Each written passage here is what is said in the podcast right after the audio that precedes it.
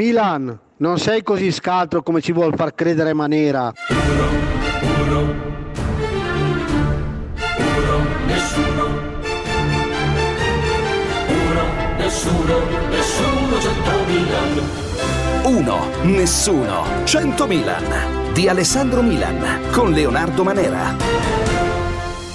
Non sono scaltro e va bene, non sono scaltro. Sono le 9 e 9 minuti, però cari ascoltatori inizia una nuova settimana di Uno Nessuno 100.000. Mica una settimana qualunque, tenetevi forte. È la trentesima settimana decisiva per la riforma elettorale. Dai che andiamo, dai che ci siamo. Forza! di rigore, Leo dai, controlla. Eh, che... Leo ah. la chiude il Milan ah. con Raffaele Leao, vince ah. la gara difficilissima ah, in 10 uomini per 35 La nostra minuti. rosa da quinto sesto posto è ancora lì, è ancora lì che lotta insieme a noi al secondo posto. Vabbè.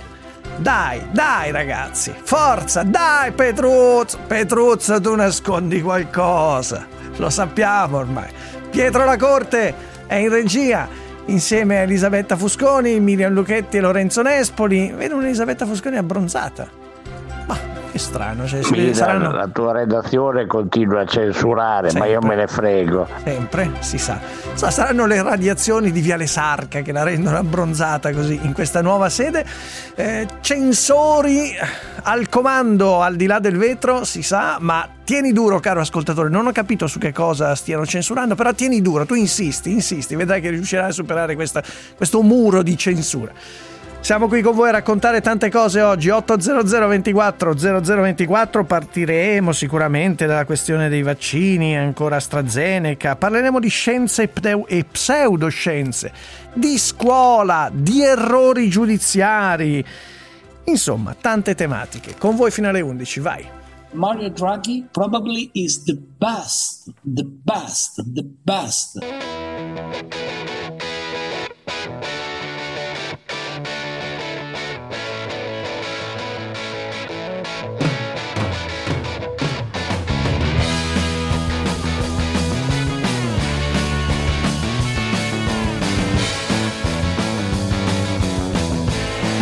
Maledetto Nespoli.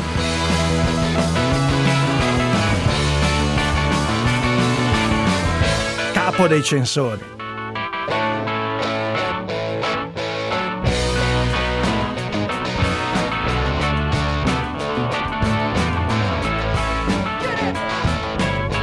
È tutto un casino.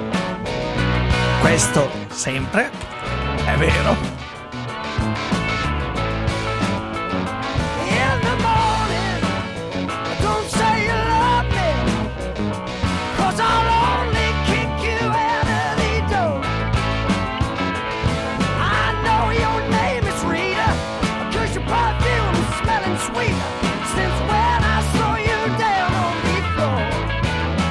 Andersen.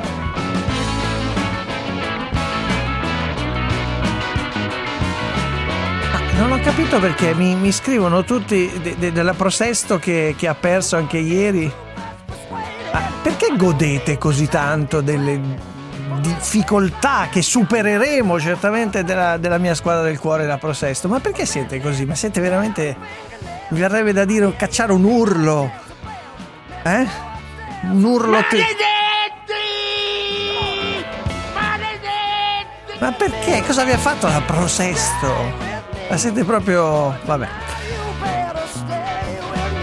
Allora, io inviterei le istituzioni a non dare date. Basta, l'ho detto anche lunedì. No, sì, vabbè, sono, sono, sono con la testa per aria. Sabato, quando sono andato da Lili Gruber No, basta date. Adesso ho letto che c'è questa retorica del 2 giugno. Sentivo il ministro Garavaglia. Riprendiamo, ripartiamo tutto il 2 giugno, festa della Repubblica. Io mi vedo già i fori imperiali, la sfilata con il generale figliuolo che va a regime davanti a tutti quanti, no? Eh, sulla, sui fori imperiali. No, no, no, no, no.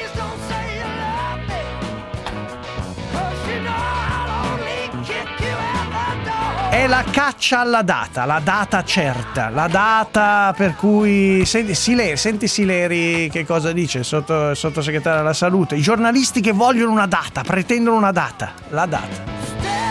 Secondo me a maggio torneremo Maggio. con i colori delle Maggio, regioni e chi maggio, è regione gialla è più aperto rispetto ad Ecco, oggi. ha detto maggio, è, giornalista subito, maggio, maggio, titolate, maggio, maggio. Garavaglia dice il 2 giugno, 2 giugno. No, no, no, perché poi se vengono disattese queste cose la gente si arrabbia. Eh, basta questa retorica poi del riapriamo il 2 giugno, la festa della Repubblica, emblematica, tutto aperto. No, no, non si può sapere. Hanno già sbagliato. Hanno già sbagliato in passato.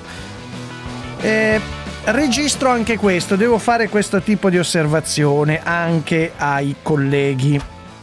C'è una vicenda che è raccontata da alcuni giornali, l'ha raccontata per primo La Verità, ieri seguivo Massimo Giletti sull'Arena, ha fatto vedere tutte le intercettazioni, oggi ci torna La Verità, oggi il giornale, insomma tanti giornali. C'è una vicenda, quella dell'inchiesta della Procura di Bergamo, che sta cercando di far luce per capire chi all'interno del Ministero della Salute sapeva della possibilità di affossare un rapporto, un rapporto quello dell'OMS di Venezia fatto dal, eh, dallo scienziato Zambon che poi si è dimesso. In questo rapporto si diceva che non c'erano i piani predisposti per affrontare una pandemia in Italia. C'è l'inchiesta della Procura di Bergamo e ora ci sono le intercettazioni. E in una di queste intercettazioni, eh, ieri Giletti l'ha fatta vedere in grafica, ma la trovate oggi su vari giornali, dice guerra dell'OMS a Brusaferro dell'Istituto Superiore di Sanità, il capo di gabinetto CDG, capo di gabinetto del ministro Speranza, dice di vedere se riusciamo a far cadere nel nulla il rapporto. Ora la questione è molto semplice, ma sono domande, è un paese che può fare le domande? Si tratta di capire se il capo di gabinetto del ministro Speranza sapeva questo, la notizia se l'è tenuta per sé o ha comunicato il capo di gabinetto, uomo più di fiducia tecnica del ministro, al ministro Speranza questo, eh, questa volontà che si evince da questi messaggi di affossare questo rapporto? È una domanda. È una domanda che è lecito fare per ottenere una risposta altrettanto lecita. Io registro che Ieri è andato da Fazio il ministro Speranza, non l'ho visto ma mi risulta che non abbia fatto domande a riguardo. Oggi ci sono due pagine di- del ministro Speranza intervistato su Repubblica da Tommaso Ciriaco, due pagine, pagine 2 e 3. In due pagine non c'è mezza domanda su questa cosa. Ministro, la domanda è, lei sapeva ed era stato informato dal suo capo di gabinetto sulla eh, opportunità, come si evince da questi messaggi, di affossare un rapporto nel quale c'era scritto che l'Italia non era pronta ad affrontare la pandemia? Domanda semplice. Risposta anche no comment, non ho niente, non lo so, basta fare la domanda. E invece è un paese pare in cui le domande non si fanno più, non sono gradite. Però Speranza in questa intervista a Repubblica dice saremo più sicuri in estate. Io l'ho commentata con un po' di dis- me coglioni, ho, ho scritto su Facebook. Questa è la notizia, saremo più sicuri in estate. Comunque voglio parlare di vaccini.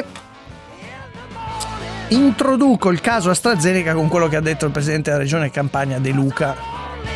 Io continuo ad ascoltare una comunicazione demenziale di questo tipo.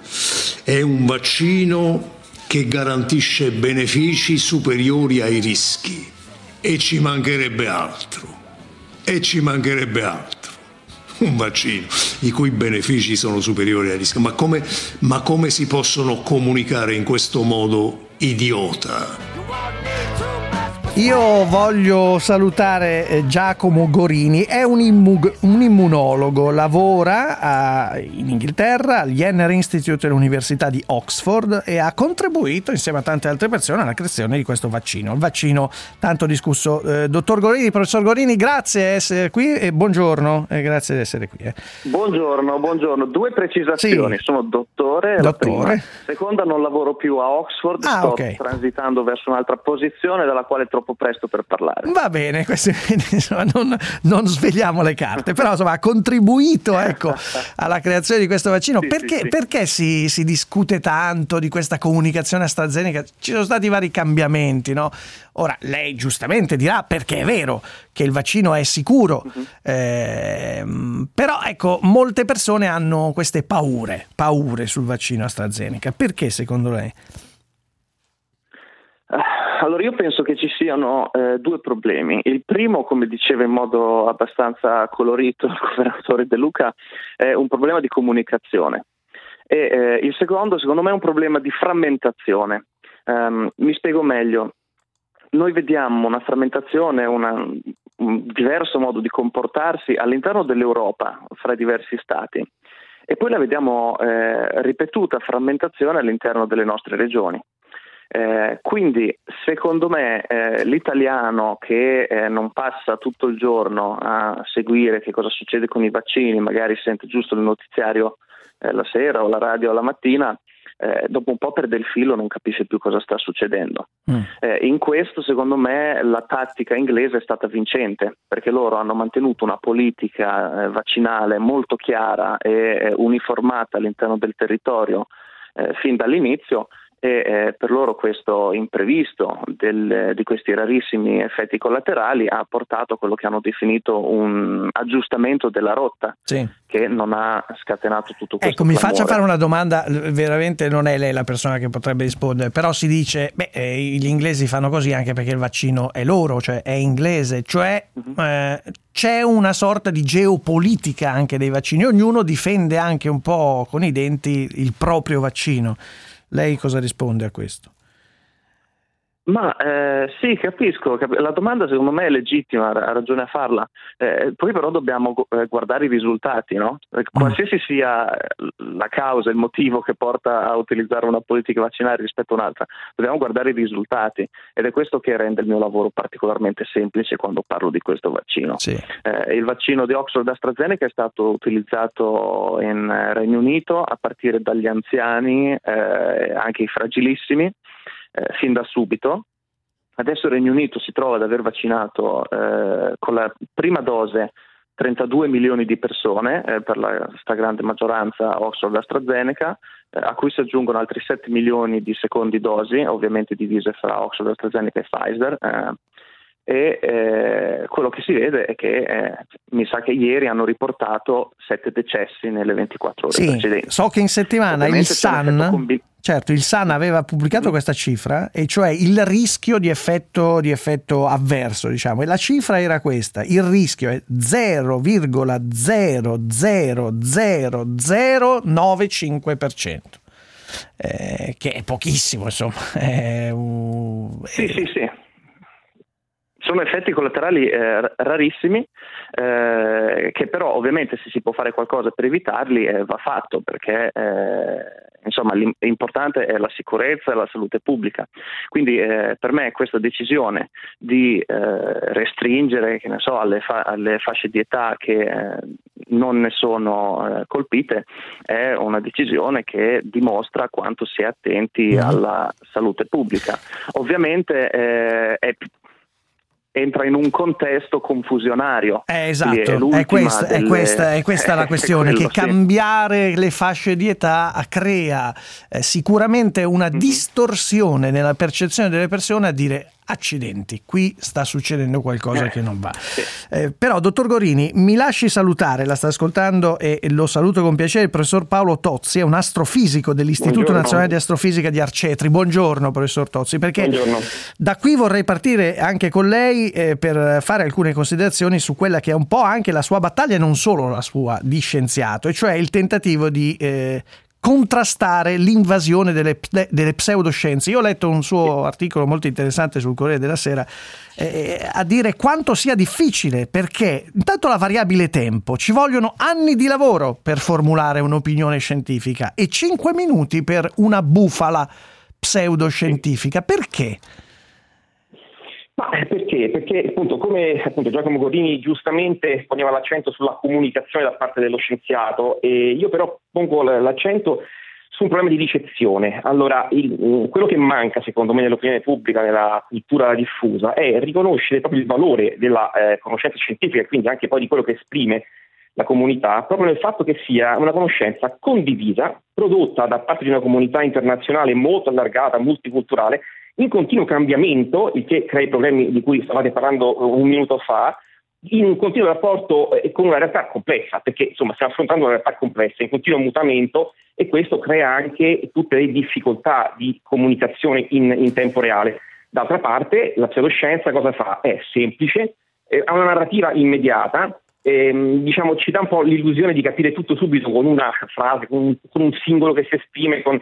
ed è completamente diversa invece dall'espressione di una comunità. Infatti io alla fine in quell'articolo dico una cosa un po' forte e dice la pseudoscienza è un nemico della democrazia. Può sembrare una cosa esagerata, invece secondo me quello è il punto che faccio, non lo è, è proprio qualcosa che mina alla base della democrazia, che è basata su riconoscere invece l'importanza della, di una comunità di cui tutti di fatto contribuiamo alla fine, perché volenti nolente anche chi ama le pseudoscienze di fatto ha contribuito poi eh, a livello sociale, a livello della società civile a, a, a, alla fine a, produrre anche vaccini, per esempio, sì. e quindi in qualche modo a tentare di uscire fuori da questa situazione. Però c'è una reazione psicologica di cui tenere conto, cioè se io ho citato un caso su 250 milioni, la probabilità di un evento avverso uh, di un vaccino, che è molto più bassa rispetto alla possibilità di essere tirati sotto da una macchina quando, quando certo. si attraversa la strada, perché però attraversiamo la strada senza problemi e invece inoculare un vaccino ci poniamo delle, delle questioni? Siamo irrazionali? per questo motivo, eh, sì, sì, ma questo va benissimo e anche gli scienziati sono irrazionali. Il problema è appunto che quando fanno gli scienziati invece fanno il loro mestiere che è quello di appunto filtrare le informazioni e quindi di produrre una conoscenza basata sui fatti. Chiaramente questo problema di percezione, che è legato anche appunto alla nostra emotività, ci sarà sempre ed è giusto che ci sia. Um, però appunto la reazione più corretta, appunto quando a me, eh, diciamo io ho utilizzato la mia eh, competenza, il fatto di essere scienziato, non le competenze, no? perché poi appunto io non, non mi occupo di vaccini, quindi non è che entro nello specifico, ma essendo scienziato, quando sento questa notizia, quello che penso non è tanto, vabbè, la probabilità, faccio il confronto, ma dico, però vedi, c'è un controllo, la comunità scientifica funziona in questo modo, comunque controlla quello che accade. E questa è la garanzia, perché insomma la realtà è complicata nessuno ci salva um, se non appunto gli pseudoscienziati dicono di farlo, ma di fatto ci stanno semplicemente vendendo eh, una bufala, una storiella che ci fa stare mm. tranquilli. Perché in realtà qualunque azione per poter risolvere i problemi che stiamo affrontando e ne affronteremo, mh, mm, cioè, io sono molto concentrato anche sul, sul cambiamento climatico che è la grande sfida che affronteremo e questi sono problemi complessi, la soluzione non, non sarà una soluzione magica, non sarà una soluzione che ci libera. Quindi quando io sento questi numeri, io penso a quello, dico ecco, c'è un controllo, cioè eh, ci sta dietro qualcuno che vede quello che funziona ma anche quello che non funziona e perché è sempre così, c'è sempre qualcosa che funziona e qualcosa che non funziona. Sì. Io vorrei chiedere a Giacomo Gorini se il fatto di aver lavorato in qualche modo al vaccino AstraZeneca le ha creato anche problemi pubblicamente. Non so, lei ha i social, lo può dichiarare, c'è qualcuno che l'accusa, c'è stato qualche episodio oppure, oppure no? Ma direi che quello, cioè, allora, direi che eh, il mio incontro di eh, situazioni spiacevoli non devi dalla norma eh, rispetto a tutte le altre persone che, che, comunichino sulla scienza. Ecco, io mm. quando vedevo ad esempio cosa capitava al mio professor Burioni eh, quando eh, non, non mi occupavo di comunicazione, io stesso mi chiedevo chissà come fa a gestire tutto questo stress. Io devo dire che c'è stato un tale impatto positivo di persone che si sentono rassicurate, di studenti che mi contattano, che eh, vogliono andare all'estero e mi chiedono come fare, si sentono ispirati che alla fine tutta questa negatività alla fine ha un impatto molto limitato su di me. È limitato. Eh, io tornerei per un attimo a Paolo Tozzi, mi ha colpito, professore, una, un, un, passaggio di quello che lei ha scritto sul Corriere della Sera, vorrei leggere agli ascoltatori, eh, magari mm. non ci potrà i dettagli, ma lei ha detto sono andato di recente a denunciare una realtà aberrante in cui veniva spacciata la più retriva pseudoscienza a bambini con episodi di violenza psicologica su famiglie e minori. Ma la denuncia denuncia è stata archiviata perché non c'era una voce del codice penale a cui riferirsi. Se invece io ne esatto. avessi parlato pubblicamente, sarei stato accusato di diffamazione, cioè in conclusione diffondere falsità è lecito, denunciarne la diffusione è reato. e poi quello che diceva anche Carlo Rovelli appunto sì. nell'articolo da cui sono partito, sì. sì. Cioè, ci, ci Allora, vuole, ci vuole ecco, spiegare eh, questa- questo paradosso? Allora, sì, dunque, ehm, io le dico, eh, io non, eh, non mi ero mai avvicinato al problema delle pseudoscienze in questo modo, non l'avevo mai percepito come appunto lo ha, lo ha espresso Carlo Rovelli, se non appunto alla fine eh, diventando genitore, insomma, uno con una famiglia viene in contatto con tanta altra mh, parte della società civile con grandi diversità e questo va bene. Questo però appunto mi ha portato in contatto per caso mh, con delle realtà che effettivamente eh, mi, hanno, mi hanno messo di fronte un, un fenomeno preoccupante. Ora io appunto nonostante eh, eh, appunto, io ho parlato di questo evento personale ma non voglio parlarne per un motivo ben preciso perché riguarda proprio una un- condotta, una linea di, di- di battaglia diciamo eh, contro le, le pseudoscienze perché le pseudoscienze non si combattono una per una perché non si finisce mai e soprattutto perché sono tutte uguali. C'è un bellissimo articolo di Carroll, mi sembra è stato pubblicato qualche mese fa sulle scienze in italiano, che è il manuale del negazionista, e fa un elenco di punti eh, che si ritrovano in tutti i discorsi pseudoscientifici. Quindi diciamo le scienze le pseudoscienze si combattono eh, combattendo questa forma di pensiero. E io ho trovato che il, il problema non è tanto la pseudoscienza che racconta il mito, che come dire, ehm, che, che, insomma in qualche modo emoziona per- perché, perché appunto, come diciamo prima, è, è- è rassicurante, no? l'esistenza di oggetti magici, guarigioni medicolose, eccetera, eccetera. No, si creano delle- dei sistemi che poi sono legati alla fine a delle azioni commerciali, perché di fatto è quello, no?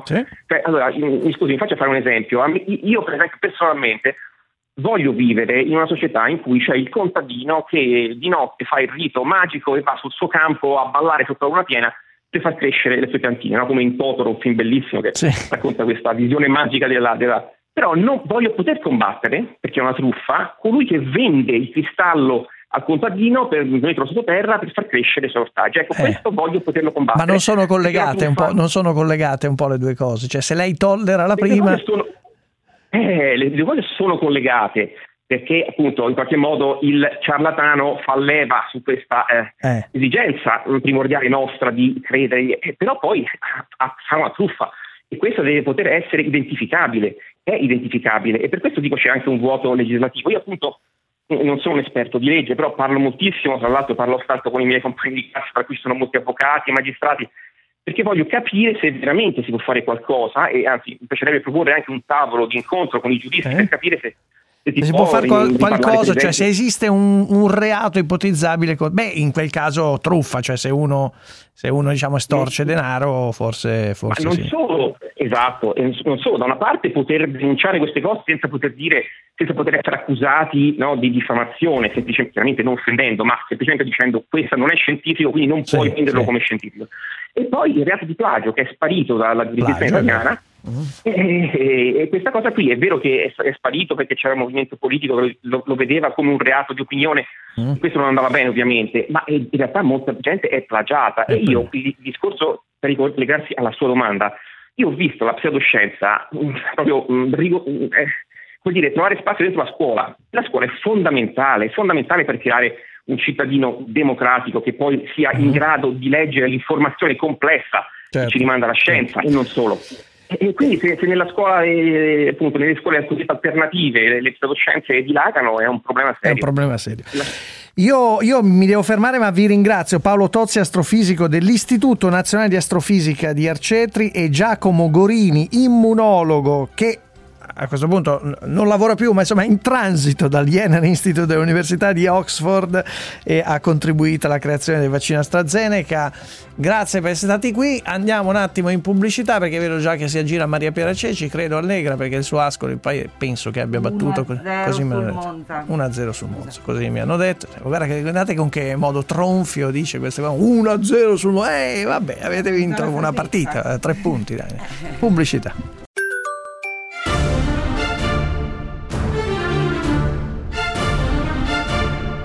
Uno, nessuno, 100 Milan.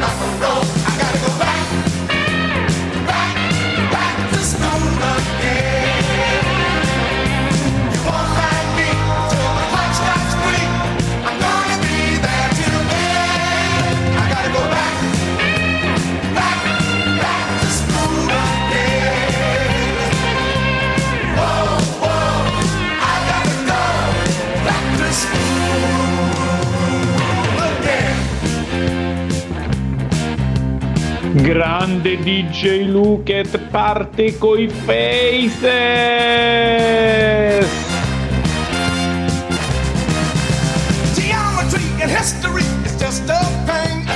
Grande Milan, Eh, questa mattina ti sei alzato dalla parte giusta del letto. Bravo, bravo, bravo. Buongiorno Radio 24. Come ha detto, 2 giugno, ma c'è tutto maggio di mezzo. È tutto un casino, eh? È tutto un casino.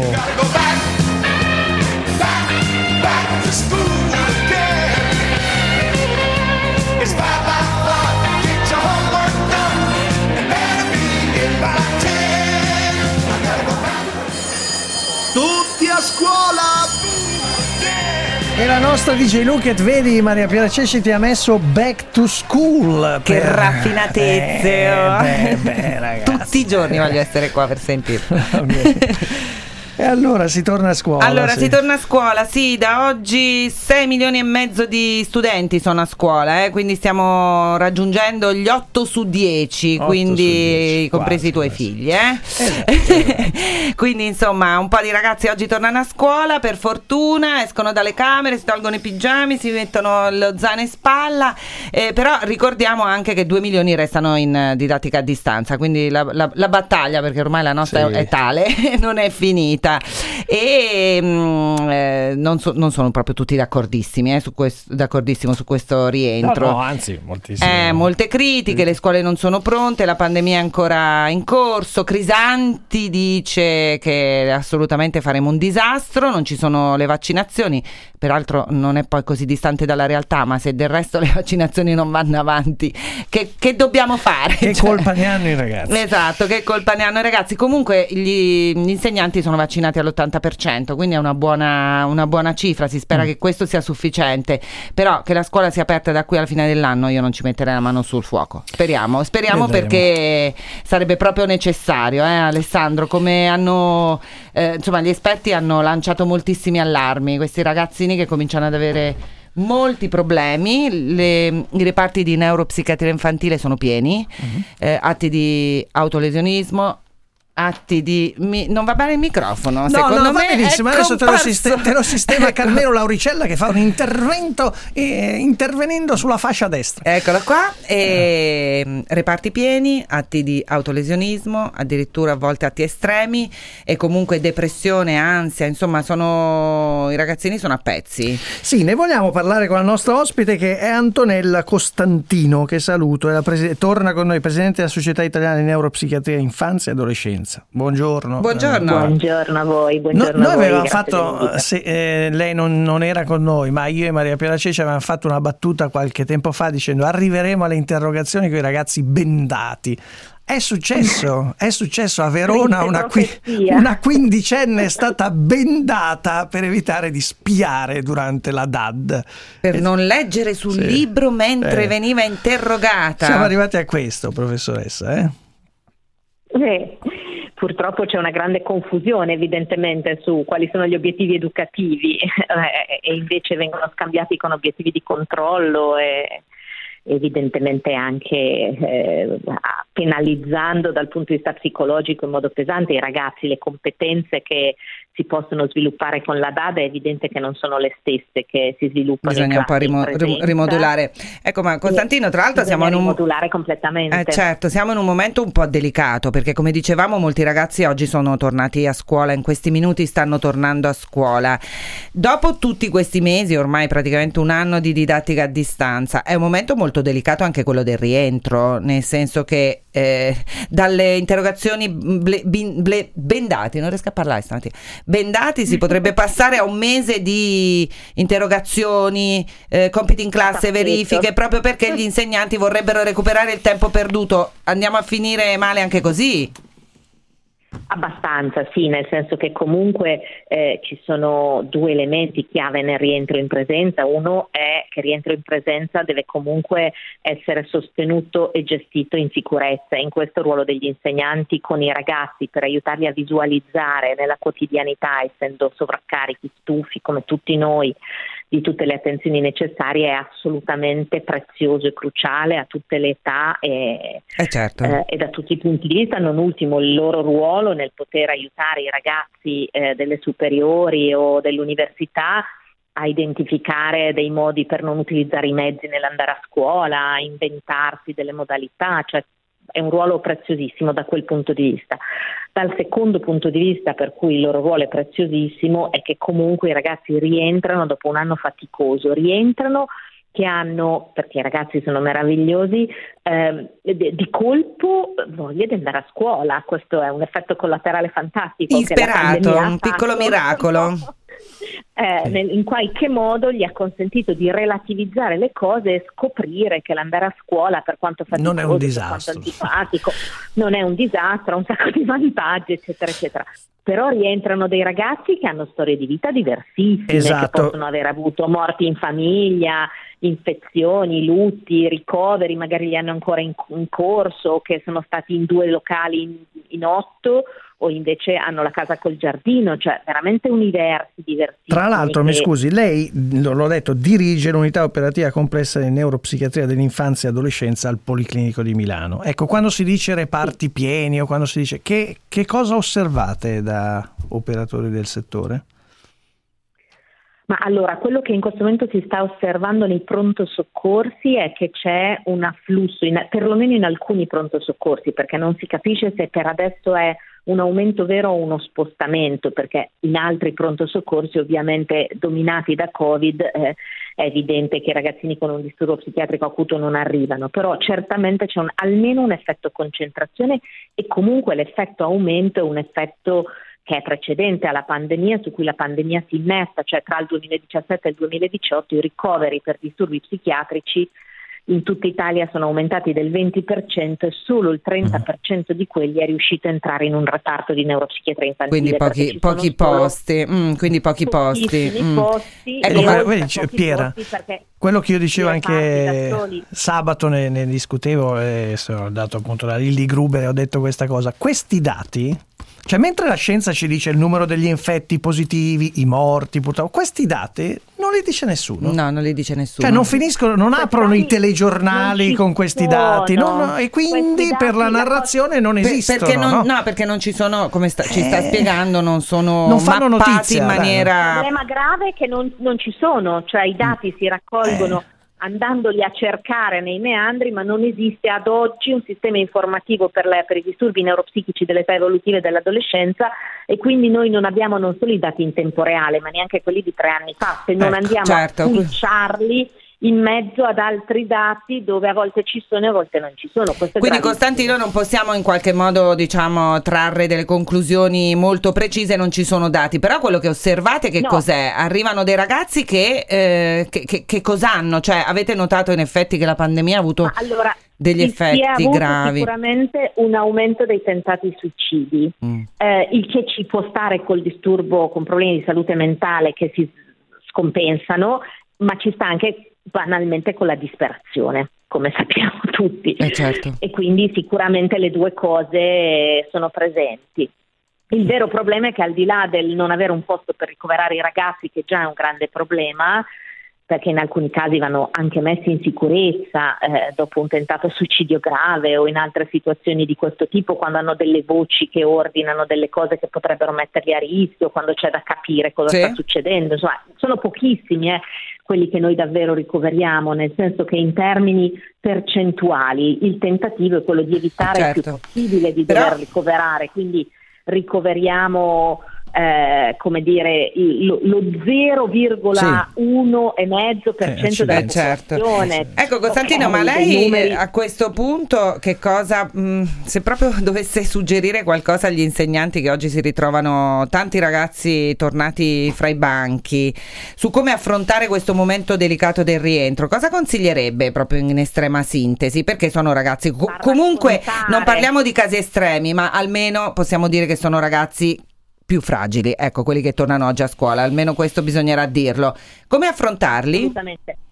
Far raccontare, ascoltare, far ascoltare tra loro e eh, raccogliere quello che portano, eh, cercando di, eh, come dire, aumentare la loro consapevolezza di come stanno e cosa è successo e ripartire da lì, cioè di non tenere come abbiamo fatto per anni e anni la scuola completamente separata dalla vita fuori dalla scuola. Questa cosa non è più possibile e peraltro non è né educativa né eh, utile per imparare di più e meglio ed essere più competenti da adulti, ma come la scuola in teoria sta cercando di fare, puntare alle competenze, le competenze sono trasversali Certo, eh, certo. e includono gli aspetti emotivi. Noi la ringraziamo molto, professoressa Antonella Costantino, ripeto, presidente della Società Italiana di Neuropsichiatria Infanzia e Adolescenza. Cara Grazie. Piera, ci troviamo lunedì prossimo. Certamente. Ciao, Ale. Andiamo al traffico.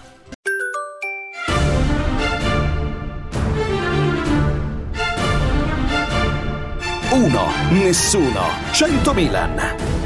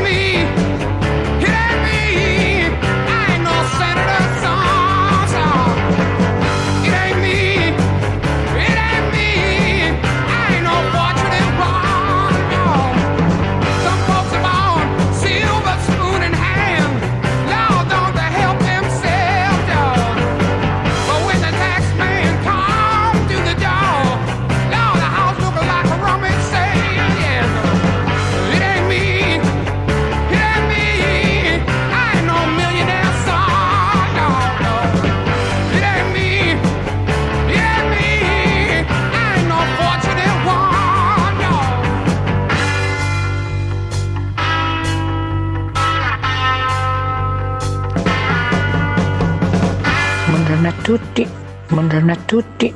Io sono in tribunale, sto iniziando il processo in corte d'assise. Vi auguro una buona giornata e buon lavoro. Meraviglioso questo! Ma chi era? Un giudice? Un imputato? Un avvocato? Ciao Alessandro, t'ho visto, eh? T'ho visto Sì. dalla Gruber. Eccolo.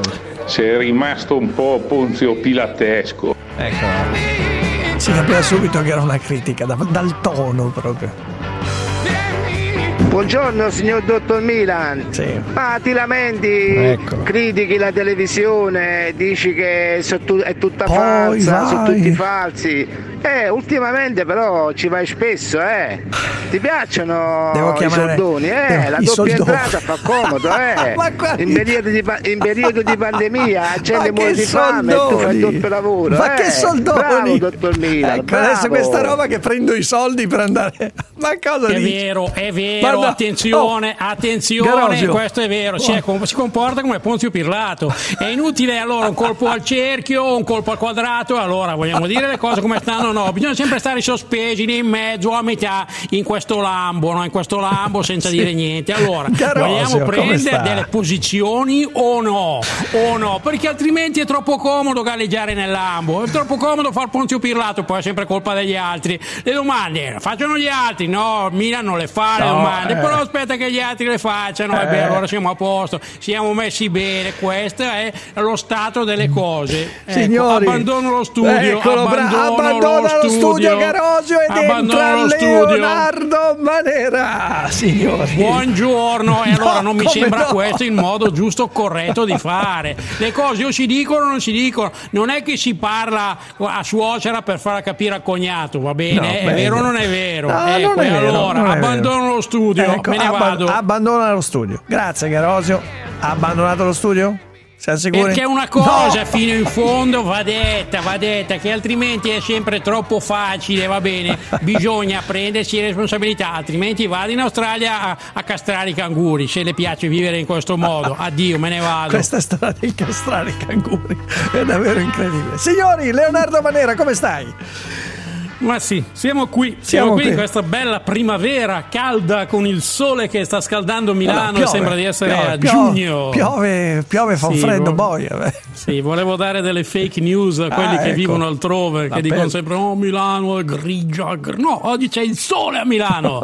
c'è un sole che scalda, un sole meraviglioso. Venite a Milano, che oggi è bellissimo. si Bellissimo, può adesso- venire a Milano. Con so, zona arancione si arancione può. no, da regione a regione no, però da Lodi se voglio ah, venire. Milano. Ah, no. Ah, non si può. No, da no, perché vedevo tutti che erano felici. Ah, siamo, arancioni, sembra il massimo della libertà. Invece no, non si Invece può no, ancora no, spostare no, da. ah, no. E allora perché questo entusiasmo per l'essere arancioni? Eh, non lo so, Tu- non lo so. Però senti un po', senti un po' il buon, eh, il buon. Hai visto Crozza? L'hai visto Crozza? No, No, no. no. Però vabbè, ha, ha- preso a fare il generale figliuolo. Beh, ma mira- e che cosa poteva prendere in giro? A regime, a regime. Sentilo un po'. Il generale figliuolo Crozza. Come va? A regime.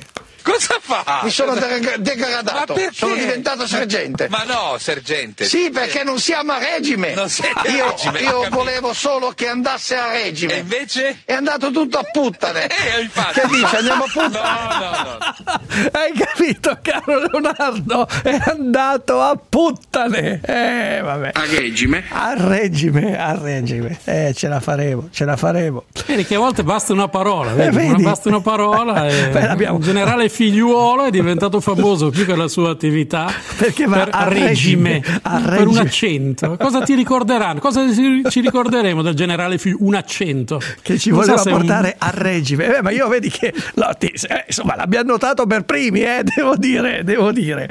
A regime, a regime. Ci abbiamo fatto anche mezza puntata. Allora, ti voglio lasciare però con que- ce la facciamo, Franceschini? Sì, ce la facciamo. Ti voglio, guarda, ti voglio lasciare con dell'ottimismo. Ti faccio ascoltare Franceschini, tu mi spieghi esattamente cosa ha detto per le riaperture. Ho lavorato diversi giorni con le categorie interessate, gli esercenti, l'Agis, le- i gestori di concerti, per immaginare della proposta che farò questa settim- la settimana entrante al CTS su regole che consentano apertura con numeri maggiori a quelli che oggi sono previsti, 200 all'interno e 400 al chiuso, con Poi ha detto numeri maggiori. 200 all'interno e 400 al chiuso. Che stessa- Sì, ma poi non, si sono previsti niente. oggi, tra Sì, l'altro, che ma è chiuso, infatti- quindi non sono previsti. Non Vabbè, che- poi continuato, vabbè, ma la proposta la farà. Sei ottimista per, que- per la settimana entrante? è la Certo, settimana certo. decisiva per la riapertura dei Non, teatri. guarda, non- Sì. Posso dire che non mi interessa più, ho rinunciato, rinuncio, rinuncio. No. Sì, sì, non mi interessa più davvero. Cioè, mi spiace per il ministro Franceschini che secondo me Vabbè, vabbè. adesso non- però Rinunci, io rinu- ho rinuncia- rinuncio. Giornale radio, Potere ha magico rinunciato, della rinuncia. ha rinunciato. Non ho capito niente.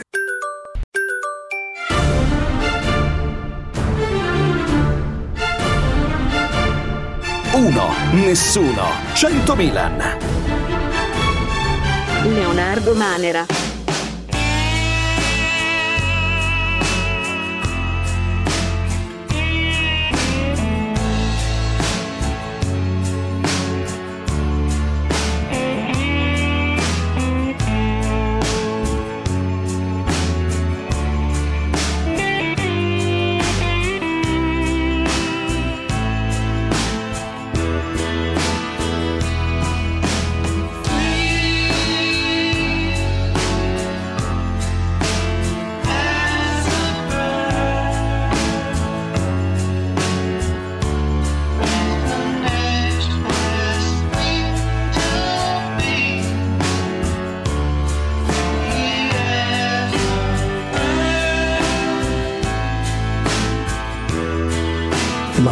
Ma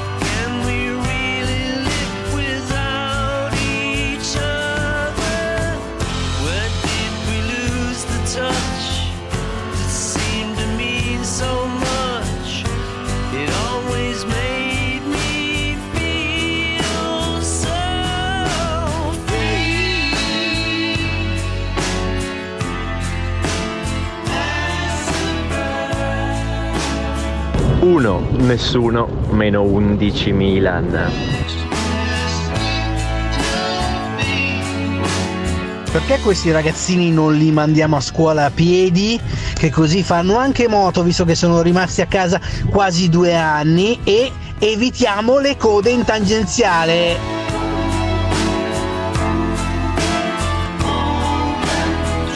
Ma non era che sempre il posto da saldatore qua. Siamo disposti a insegnarti, dai, vieni, vieni.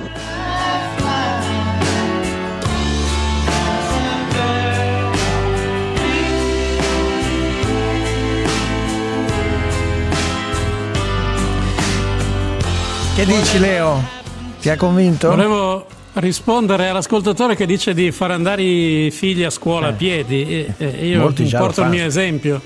Sì, ma quando accompagno mio figlio, mio figlio va a scuola a Brugherio, Brugherio de Janeiro, che è a 10 km da Milano. Io abito a 10 km da scuola, sarebbero 10 km di Dai. tangenziale. Adesso la settimana prossima ci provo. Ci sono anche le Partiamo- statali, ci sono, ci sono Sì, anche, anche c'è la statale. Magari diventano Passiamo- 12 km. Ma a me volevo andare, volevo andare a piedi in tangenziale. Una mezza Partiamo un po' prima.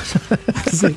Partiamo un po' prima, verso le 5 forse. Eh, Anche alle 4 e mezza, io direi, perché sai, Eh. Le prime volte per essere sicuro, parti alle 4 e mezza, che magari porti i panini al sacco. Farò così, ringrazio l'ascoltatore per il consiglio che mi ha dato, eh, perché non ci avevo pensato e lo ringrazio molto. È anche un modo per fare un 10-12 km di e poi si mattina, andata torna. e ritorno. E poi si Certo, torna. ritorno. E quindi sono 24. Non cioè. so se riuscirei a tornare in tempo per cominciare poi qui Eh, a vabbè, Radio ma 24. passeggi però- e ti colleghi con l'app, tanto non è che vieni qui in radio, quindi non- Ma adesso questa settimana voglio venire. Sto- la, la sto tirando in lungo perché non vorrei Attenzione. fare il pezzo oggi, vorrei evitare, vorrei evitare. Prego Leo, a te il microfono. No, ma vuoi davvero evitare? Ma se vuoi evitare, evitiamo. Ah, scusa, Barisoni aspetta un po' prima di cominciare, Ah, ecco, quando sì. c'è la sua Ma lui ha trasmissione. Anche due o tre minuti, quindi. Allora sono bastati pochi anni, relativamente pochi anni, e quello che prima per noi era solo un telefono è diventata la nostra più grande dipendenza. Se capita di perderlo e di dimenticare la password andiamo in panico. Se capita di doverlo spegnere perché magari andiamo a un funerale, non vediamo l'ora di poterlo riaccendere e vedere chi ci ha whatsappato. Gli adolescenti che una volta a 14 anni sognavano il motorino, adesso sperano nell'ultimo modello di smartphone. La vita passa tutta da lì, dal telefono che ormai non è più telefono ma è tre quarti della nostra esistenza. Non è sempre stato così. Prima il telefono era una cosa normale. A casa mia fino a metà degli anni 70 non avevamo il telefono, quello fisso. Se qualcuno ci doveva telefonare, telefonava al bar vicino a casa e poi dal bar venivano a chiamarci. È pur vero che poi al bar prendevamo sempre qualcosa da bere, perciò alla fine spendevamo più di bibite di quello che avremmo speso col telefono, ma allora il telefono in casa sembrava una cosa da ricchi. Allora il gestore unico della telefonia si chiamava Stipel all'inizio e poi SIP. E c'erano anche delle formidabili battute, per esempio pronto SIP? Nop. Per risparmiare e poi il telefono lo avevamo messo in casa anche noi ma col duplex. Il telefono col duplex era una formula per cui si pagava in due famiglie, ma se parlava una famiglia ovviamente non poteva parlare l'altra perché il telefono risultava occupato. Quindi alla fine si controllava chi il telefono lo usava di più, soprattutto nelle ore di punta. Inizialmente si faceva il duplex con qualcuno che ti era amico e poi si finiva per odiarlo perché usava troppo il telefono, quando ne avresti avuto bisogno anche tu. Dagli anni 70 quasi tutte le amicizie sono finite a causa del duplex. E poi finalmente abbiamo potuto avere il telefono in casa tutto per noi a uso esclusivo, ma bisognava stare attenti a non fare le temutissime interurbane, perché costavano di più. Quando ero adolescente io per i miei genitori, se volevo, potevo farmi le canne, ma non le interurbane, perché le canne costavano meno delle interurbane. Finché poi sono arrivati i telefoni portatili, cellulari, alla fine degli anni Ottanta, e all'inizio Pochi ce l'avevano e si vergognavano anche un po' perché non sembravano neanche telefoni. Erano degli armadi a tracolla che ti portavi in giro e non ti chiamava nessuno, al massimo la mamma che ti chiedeva se avevi messo la maglia di lana. Poi i telefoni sono diventati poco alla volta sempre più piccoli e la guerra è cominciata sulle tariffe. Quelle che avevano tutti i ragazzi, ce l'avevo anch'io, era la tariffa Family, quella che cominciava col 330. Di sera e fino all'alba del giorno successivo pagavi pochissimo, ma durante il giorno se telefonavi era un salasso. Perciò di giorno si facevano telefonate più sintetiche dei messaggi col telefono. Per esempio, nonna morta, funerale domani ore 15, stop, perché di giorno telefonare costava troppo. E poi da lì in avanti è stata una evoluzione continua, tanto che ormai nessuno di noi ormai può immaginare di stare anche solo per qualche ora senza lo smartphone, sempre connessi per non perdersi niente della vita, quella virtuale.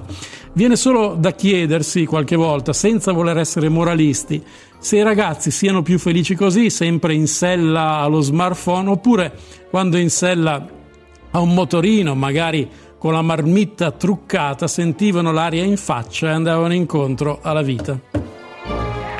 Il duplex.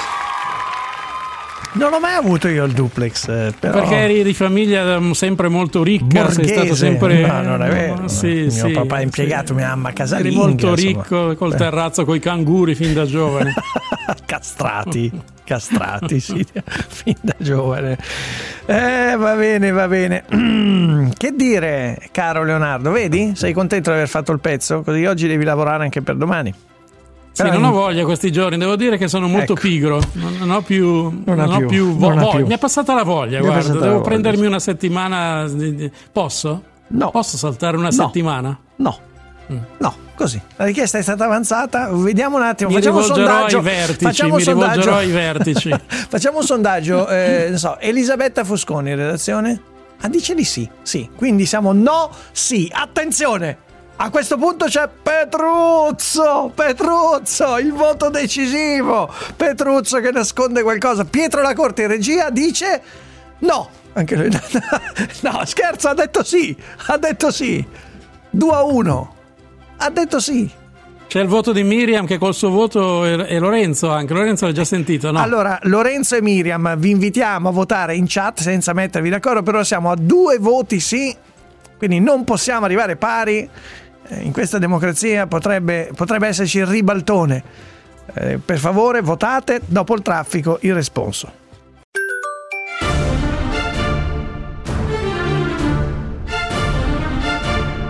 Uno, nessuno, 100 Milan.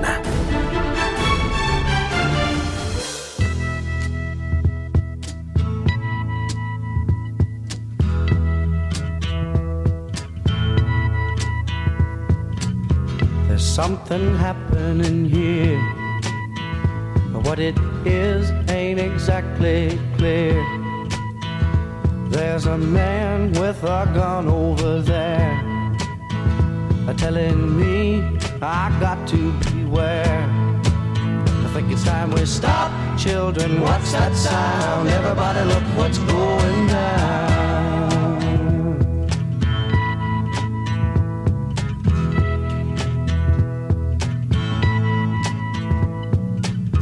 There's battle lines being drawn. Nobody's right if everybody's wrong. Young people speaking their minds are getting so much resistance from behind. Time we stop. Hey, what's that sound? Everybody, look what's going down.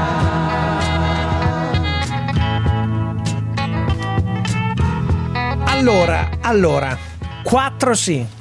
Che questo fa capire, 4 sì in redazione per la vacanza Leonardo Manera. Questo fa capire anche il bene che ti vogliono, cioè ti vogliono spedire via. Elisabetta Oppure Fusconi, che vogliono liberarsi anche Eh, di me, dipende appunto, come, di come la appunto. interpreti. Sì, sì, sì. questo era ironico, cioè sì, sì, certo. mandatelo in vacanza. Io l'unico che Va ti bene, terrei a allora, lavorare. Io. Domani sappiate che non mi presento, te lo dico in anticipo fin d'ora. Domani è inutile Va. che mi cerchiate perché non, non sarò presente. Va bene. Grazie. Eh, ma per tutta la settimana o... No, do- intanto comincio con domani, Domani, poi vedrò. Domani. Mm. Vabbè. Allora signori, adesso alle 10.20 minuti io mm, ho detto di questo tema voglio parlare non è la prima volta che ospitiamo e lo ringrazio il collega Valentino Maimone che è fondatore insieme a Benedetto Lattanzi e all'avvocato Stefano Oliva di un sito che si chiama errorigiudiziari.it Com. Valentino, buongiorno, ben ritrovato. Buongiorno, buongiorno a voi e grazie per l'invito naturalmente. No, certo, io mm, gra- grazie, grazie a te. Poi io ricordo anche con Benedetto Lattanza, hai scritto un libro, 100 volte ingiustizia, innocenti in manette per Mursia Editore. Perché quando io ho visto questa cifra, 46 milioni di euro, o per carità, per i conti dello Stato non, non sono grandissime cifre, 46 milioni di risarcimenti per persone che sono state ingiustamente carcerate. 46 milioni in, in- che lasso di tempo?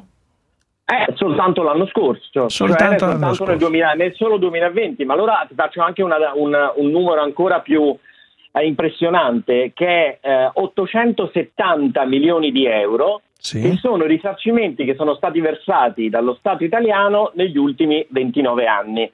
29 anni, perché giustamente... finite in carcere innocenti. Certo, perché l'ingiusta detenzione può essere di fronte a una causa che uno deve fare una volta che dimostra l'ingiusta detenzione, può essere risarcito. Ehm, beh, è, è impressionante. Mm, Certo, queste sono le cifre e i numeri delle persone che mi interessano più, gli esseri umani, cioè cosa significa, quante persone finiscono ingiustamente in carcere. Allora, eh, nello stesso periodo, diciamo negli ultimi 30 anni, noi prendiamo quello come riferimento perché eh, è il momento in cui, il 1992, è il momento in cui è entrata in, in vigore l'istituto della riparazione per ingiusta detenzione, cioè il risarcimento, detto in, paro- in parole povere. E, ebbene, da allora eh, sono finite in carcere ingiustamente e risarcite dallo Stato poco meno che 29.000 persone.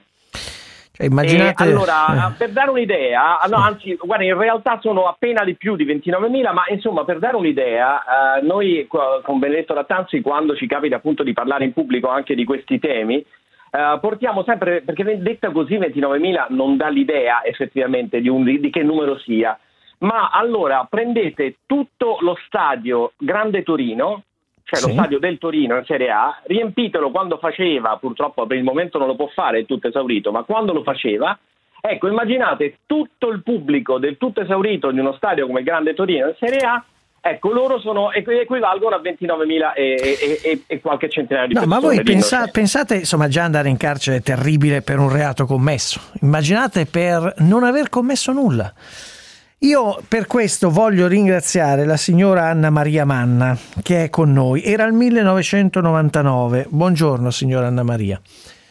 Buongiorno, Eh, grazie di avermi invitata. No, grazie a lei perché, eh, ripeto, la signora finì in una, in una vicenda, in una eh, inchiesta con un reato odioso. È vero che lei neanche anche fatica a dirlo quando se ne parla pubblicamente, cioè pedofilia, lo dico io. E ha fatto due settimane di carcere più un po' di arresti domiciliari per una vecchia foto che le avevano scattato a 17 anni, una, carta d'identità che c'era in comune.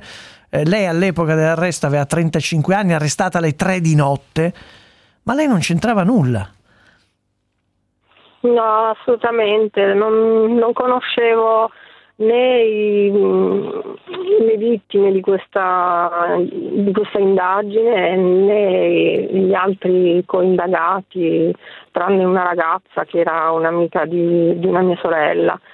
E questo era l'unico flebile contatto che io avevo con quella storia, eppure è bastato a finire lì in mezzo e per uscirne è stata lunga e dura perché veramente ti, ti rovinano la vita, a te alla tua famiglia, vengono calpestati dei fondamentali diritti umani come la dignità e l'onore.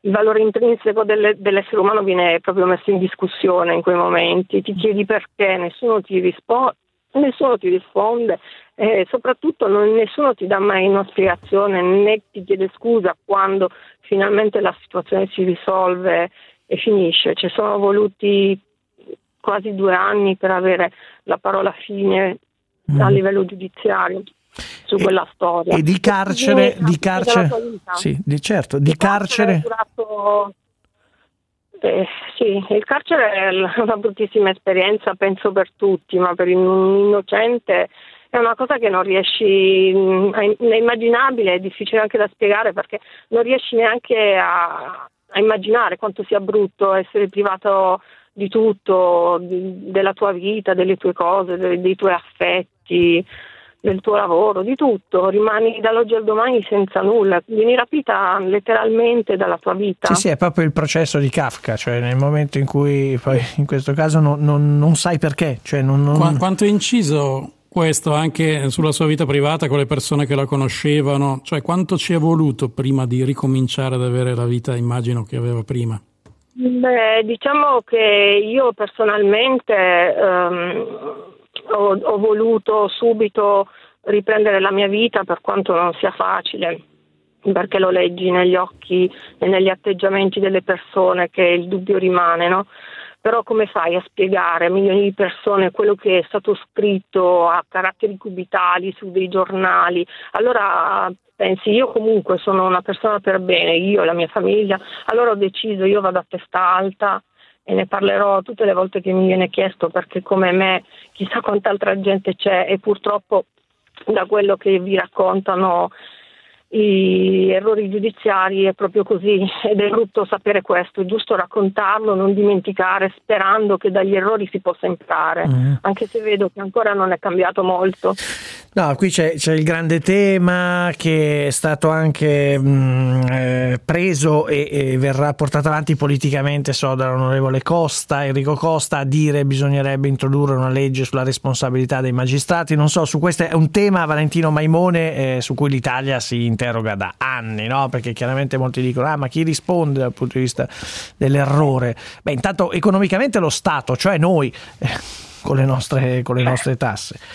Eh, però sai, è la, è la domanda delle domande, nel senso come mai tutti pagano, qualunque professionista quando sbaglia paga, invece i magistrati non pagano? È un discorso in realtà molto delicato perché non è così semplice rispondere Eh, certo. e dire il magistrato dovrebbe pagare di tasca propria, perché in realtà poi lì ne va anche dell'autonomia e della, eh, della Che poi ci sono magistratura, dei no? Casi momento- previsti dalla legge in cui il magistrato paga, cioè se c'è dolo, se c'è no, Eh, in questi casi. Sì, però appunto è riuscire a dimostrare il dolo di un magistrato al momento del- di, una, di una decisione è praticamente impossibile, tanto è vero che negli ultimi 25-30 anni nessun magistrato è mai, è mai stato chiamato a, a risarcire una vittima di un suo errore, anche perché la legge in Italia non prevede che ci sia un risarcimento diretto, una responsabilità civile diretta da parte del magistrato, ma indiretta, cioè io che mi sento eh, penalizzato dalla decisione di un magistrato posso non far causa direttamente a lui, ma alla Presidenza del Consiglio che poi, se perde, se risulta soccombente, potrà, dovrà rivalersi nei confronti Sì. del magistrato, ma anche lì si apre un altro processo, bisogna vedere se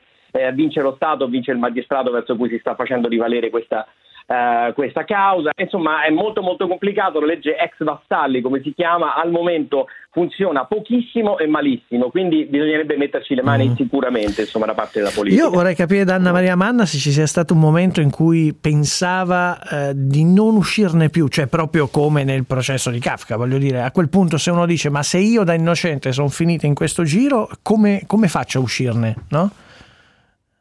Sì, certo, vieni presa veramente, più giorni passano, eh, vieni presa dallo sconforto perché eh, tu sa, la- l'unica verità vera la conosci tu e nessuno la vuole ascoltare, soprattutto trattandosi dell'argomento delicato di cui avete fatto cenno all'inizio mh, nella presentazione della storia.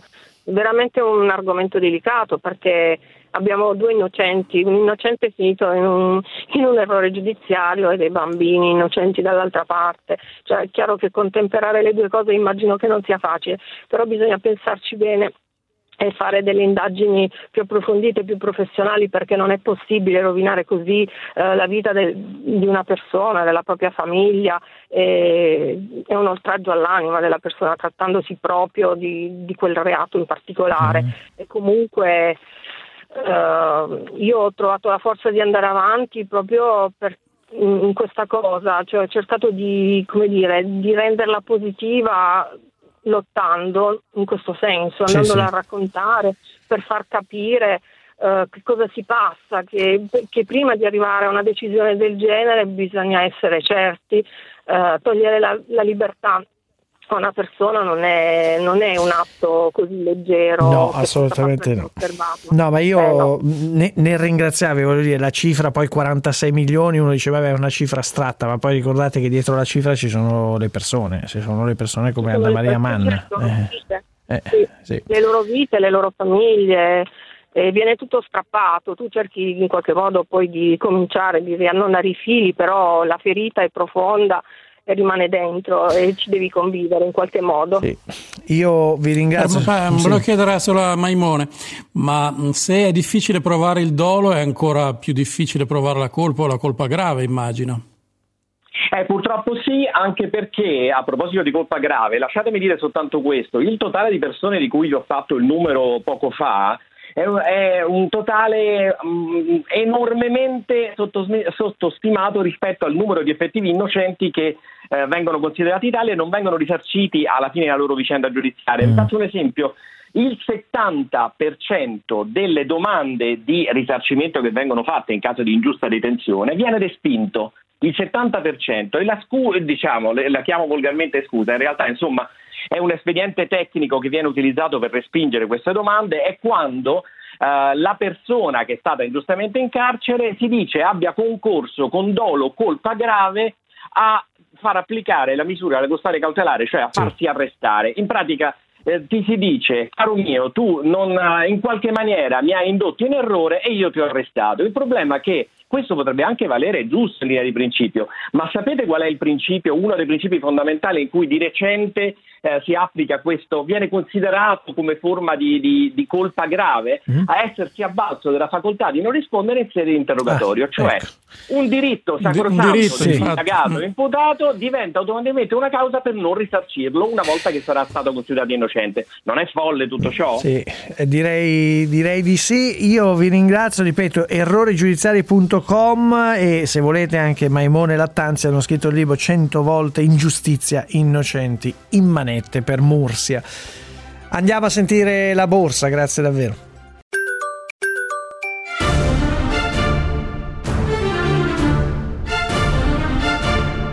Uno, nessuno, 100 Milan.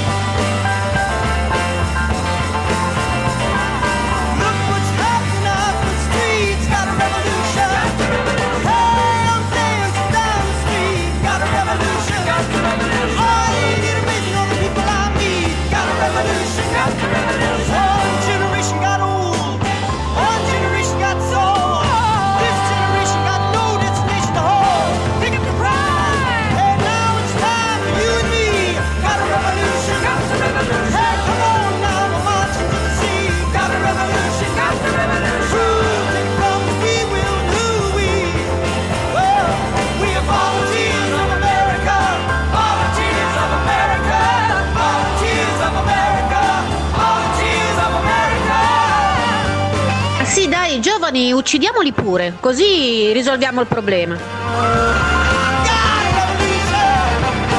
Domanda seria per Maniera. Quanto tempo ci metti a scrivere un pezzo? Secondo me qualche ora ci va.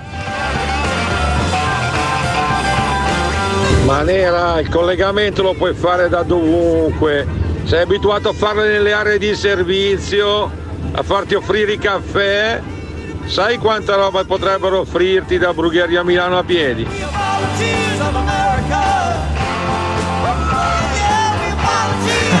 Secondo me anche sarebbe una sorta di cammino eh, laico di Santiago di Compostela, no? Cioè, con la Certo, gente faccio che... tutto Cologno Monzese, poi Cascina Gobba, la gente poi- che lo ferma, vai a Regime, vai a Regime, vai Manera!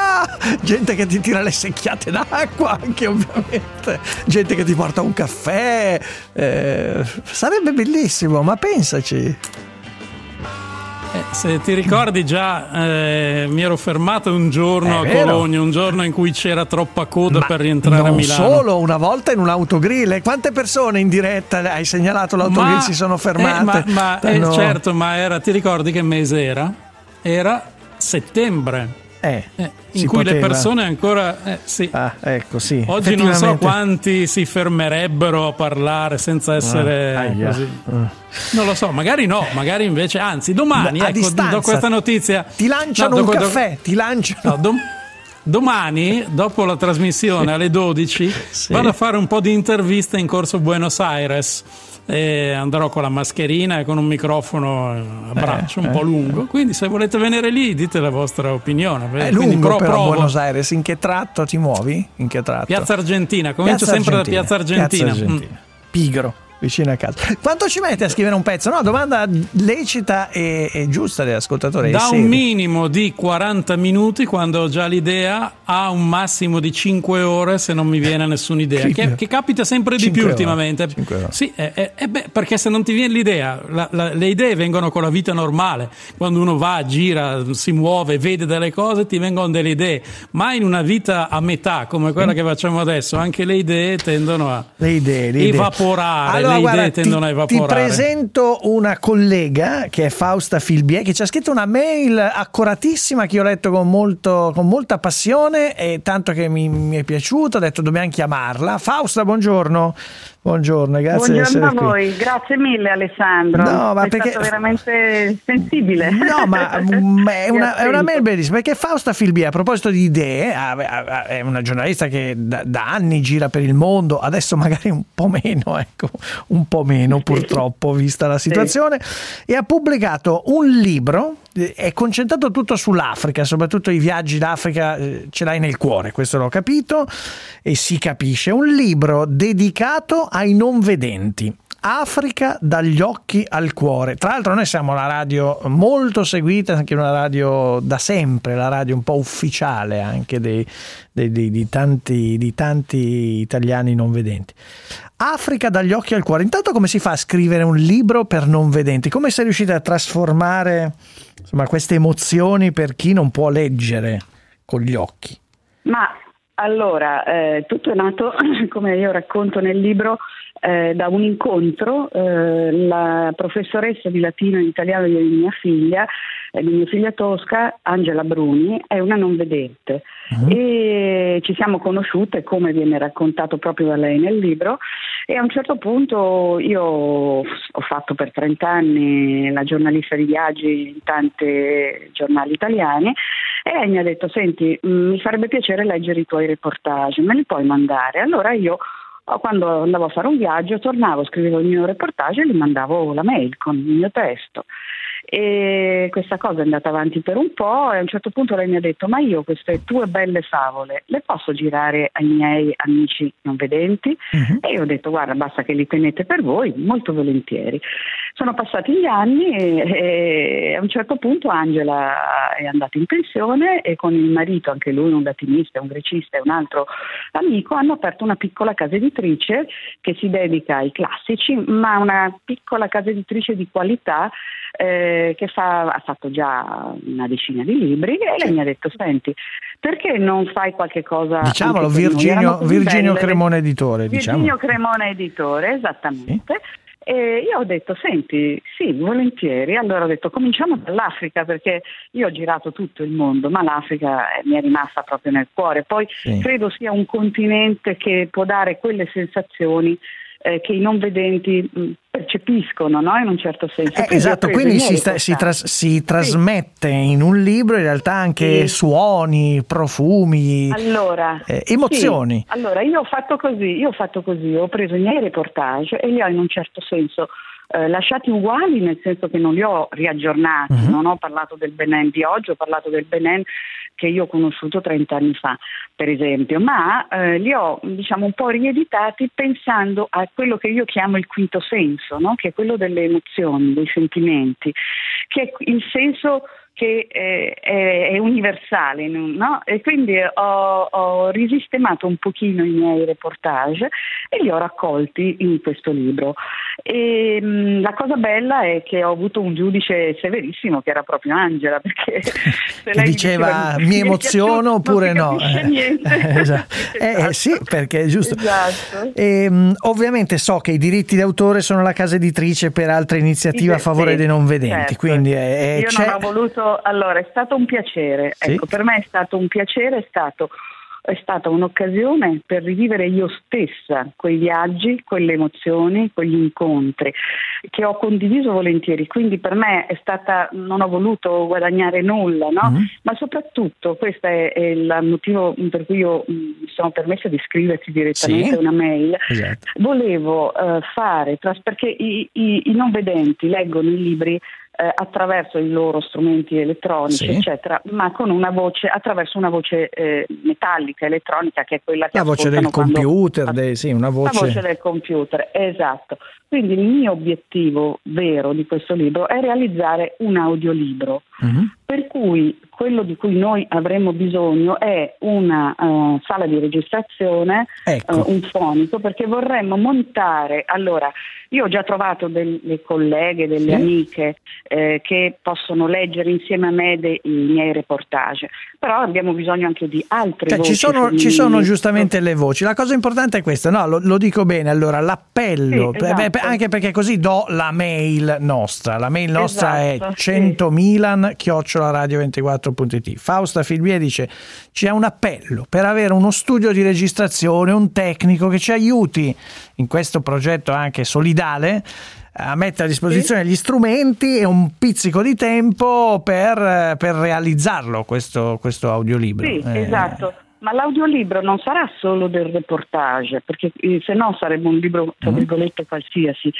Io vorrò anche fare un altro file dove io descriverò per i non vedenti le fotografie che ci sono in questo Certo. libro, che sono state anche queste regalate dai fotografi che sono venuti con me, che hanno condiviso queste avventure, che sono Marco Santini, Andrea Pistolesi ed Aldo Pavan, tre fotografi bravissimi che hanno contribuito eh, a realizzare questo libro e anche le foto sono importanti per i non vedenti. Sì. Quindi questo audiolibro conterrà sia eh, i, i miei testi, diciamo così, i miei reportage, sia la descrizione Sì. delle fotografie. Così sarà un'esperienza a tutto tondo. Allora, Infine, fa- scusa, volevo sì? dire una cosa: l'audiolibro non è solo per i non vedenti. Perché adesso beh, certo, l'audiolibro, è l'audiolibro un altro strumento. è una formula molto utilizzata. Esatto, esatto. No, no, uno è una formula molto utilizzata da tutti. Ma facciamo così, Fausta, perché io adesso devo andare al traffico, ma, no- ma ci risentiamo, ci aggiorniamo, nel senso che ti teni- siamo in contatto, ecco, ti, ti richiamiamo. Allora, l'obiettivo è quello, per questo libro, Africa dagli occhi al cuore, pubblicato da Virginio Cremone Editore, di trovare uno spazio, quindi tecnico, sala di registrazione, per permettere a questa iniziativa solidale di diventare anche un audiolibro. Scrivete, se volete, a 100milan radio24.it e poi ci aggiorniamo, insomma, ne riparliamo anche nei prossimi giorni. Traffico.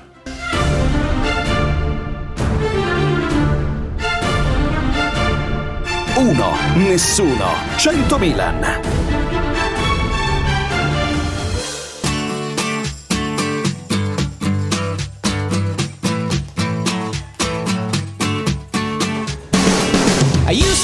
Love the tenderloin till I made some tender coin. Then I met some ladies from Marin.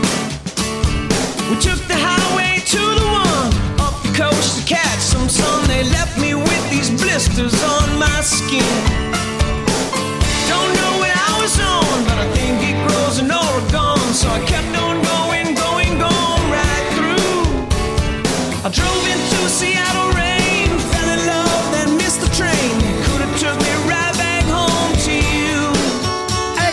Qua, signori, alle 10.50 minuti è tornato a trovarci il sottosegretario Bonetti. Buongiorno, sottosegretario, e grazie di essere qui. Eh?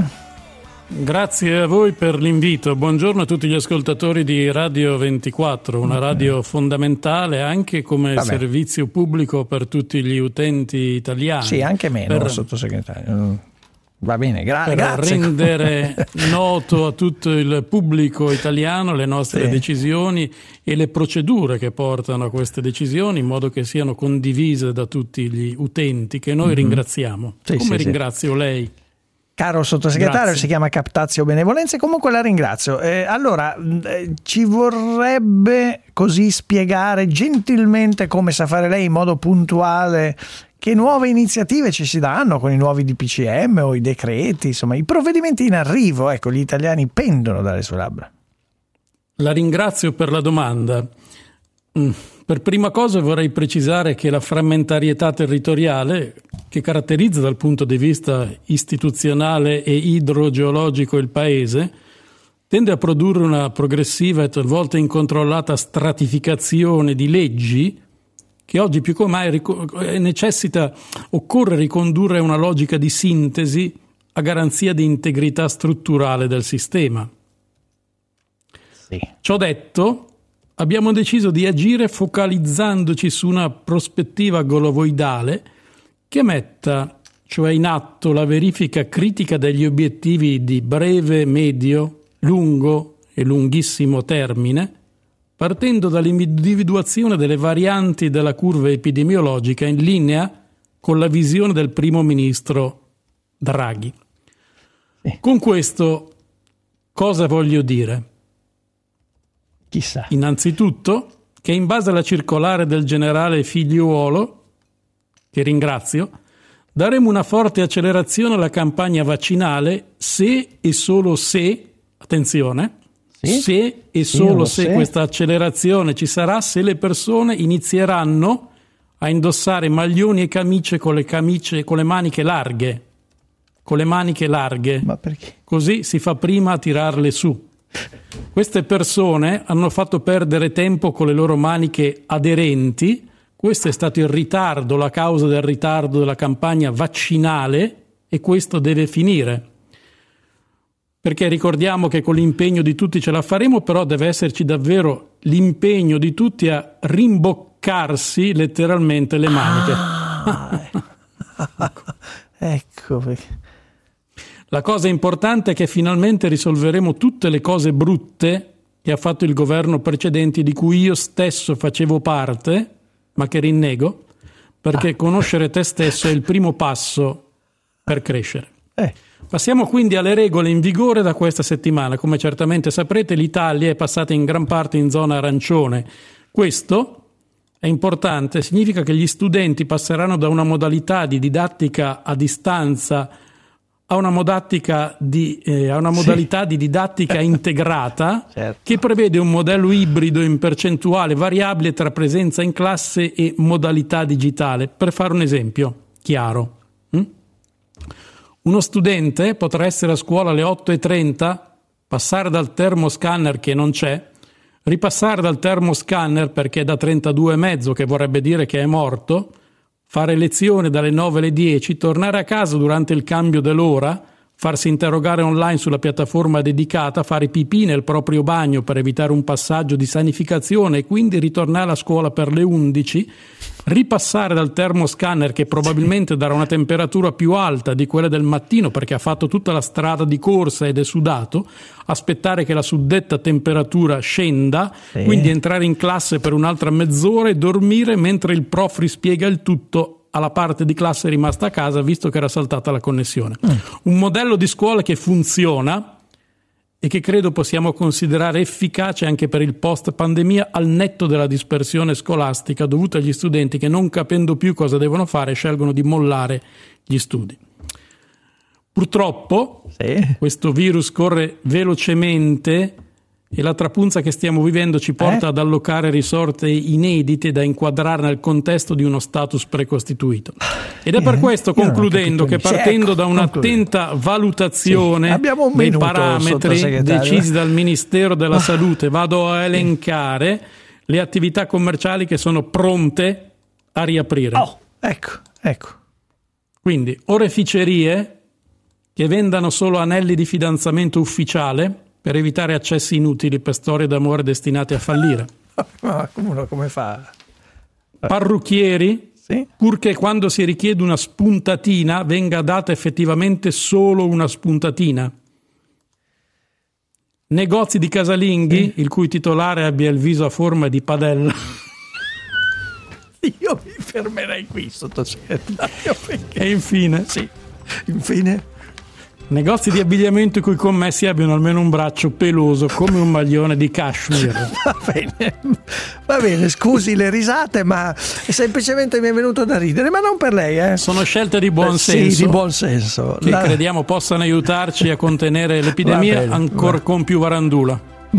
Benissimo. A domani allora. iRobot Roomba. Risparmia fino a 200 euro sui modelli top di gamma. iRobot.it. Vi ha presentato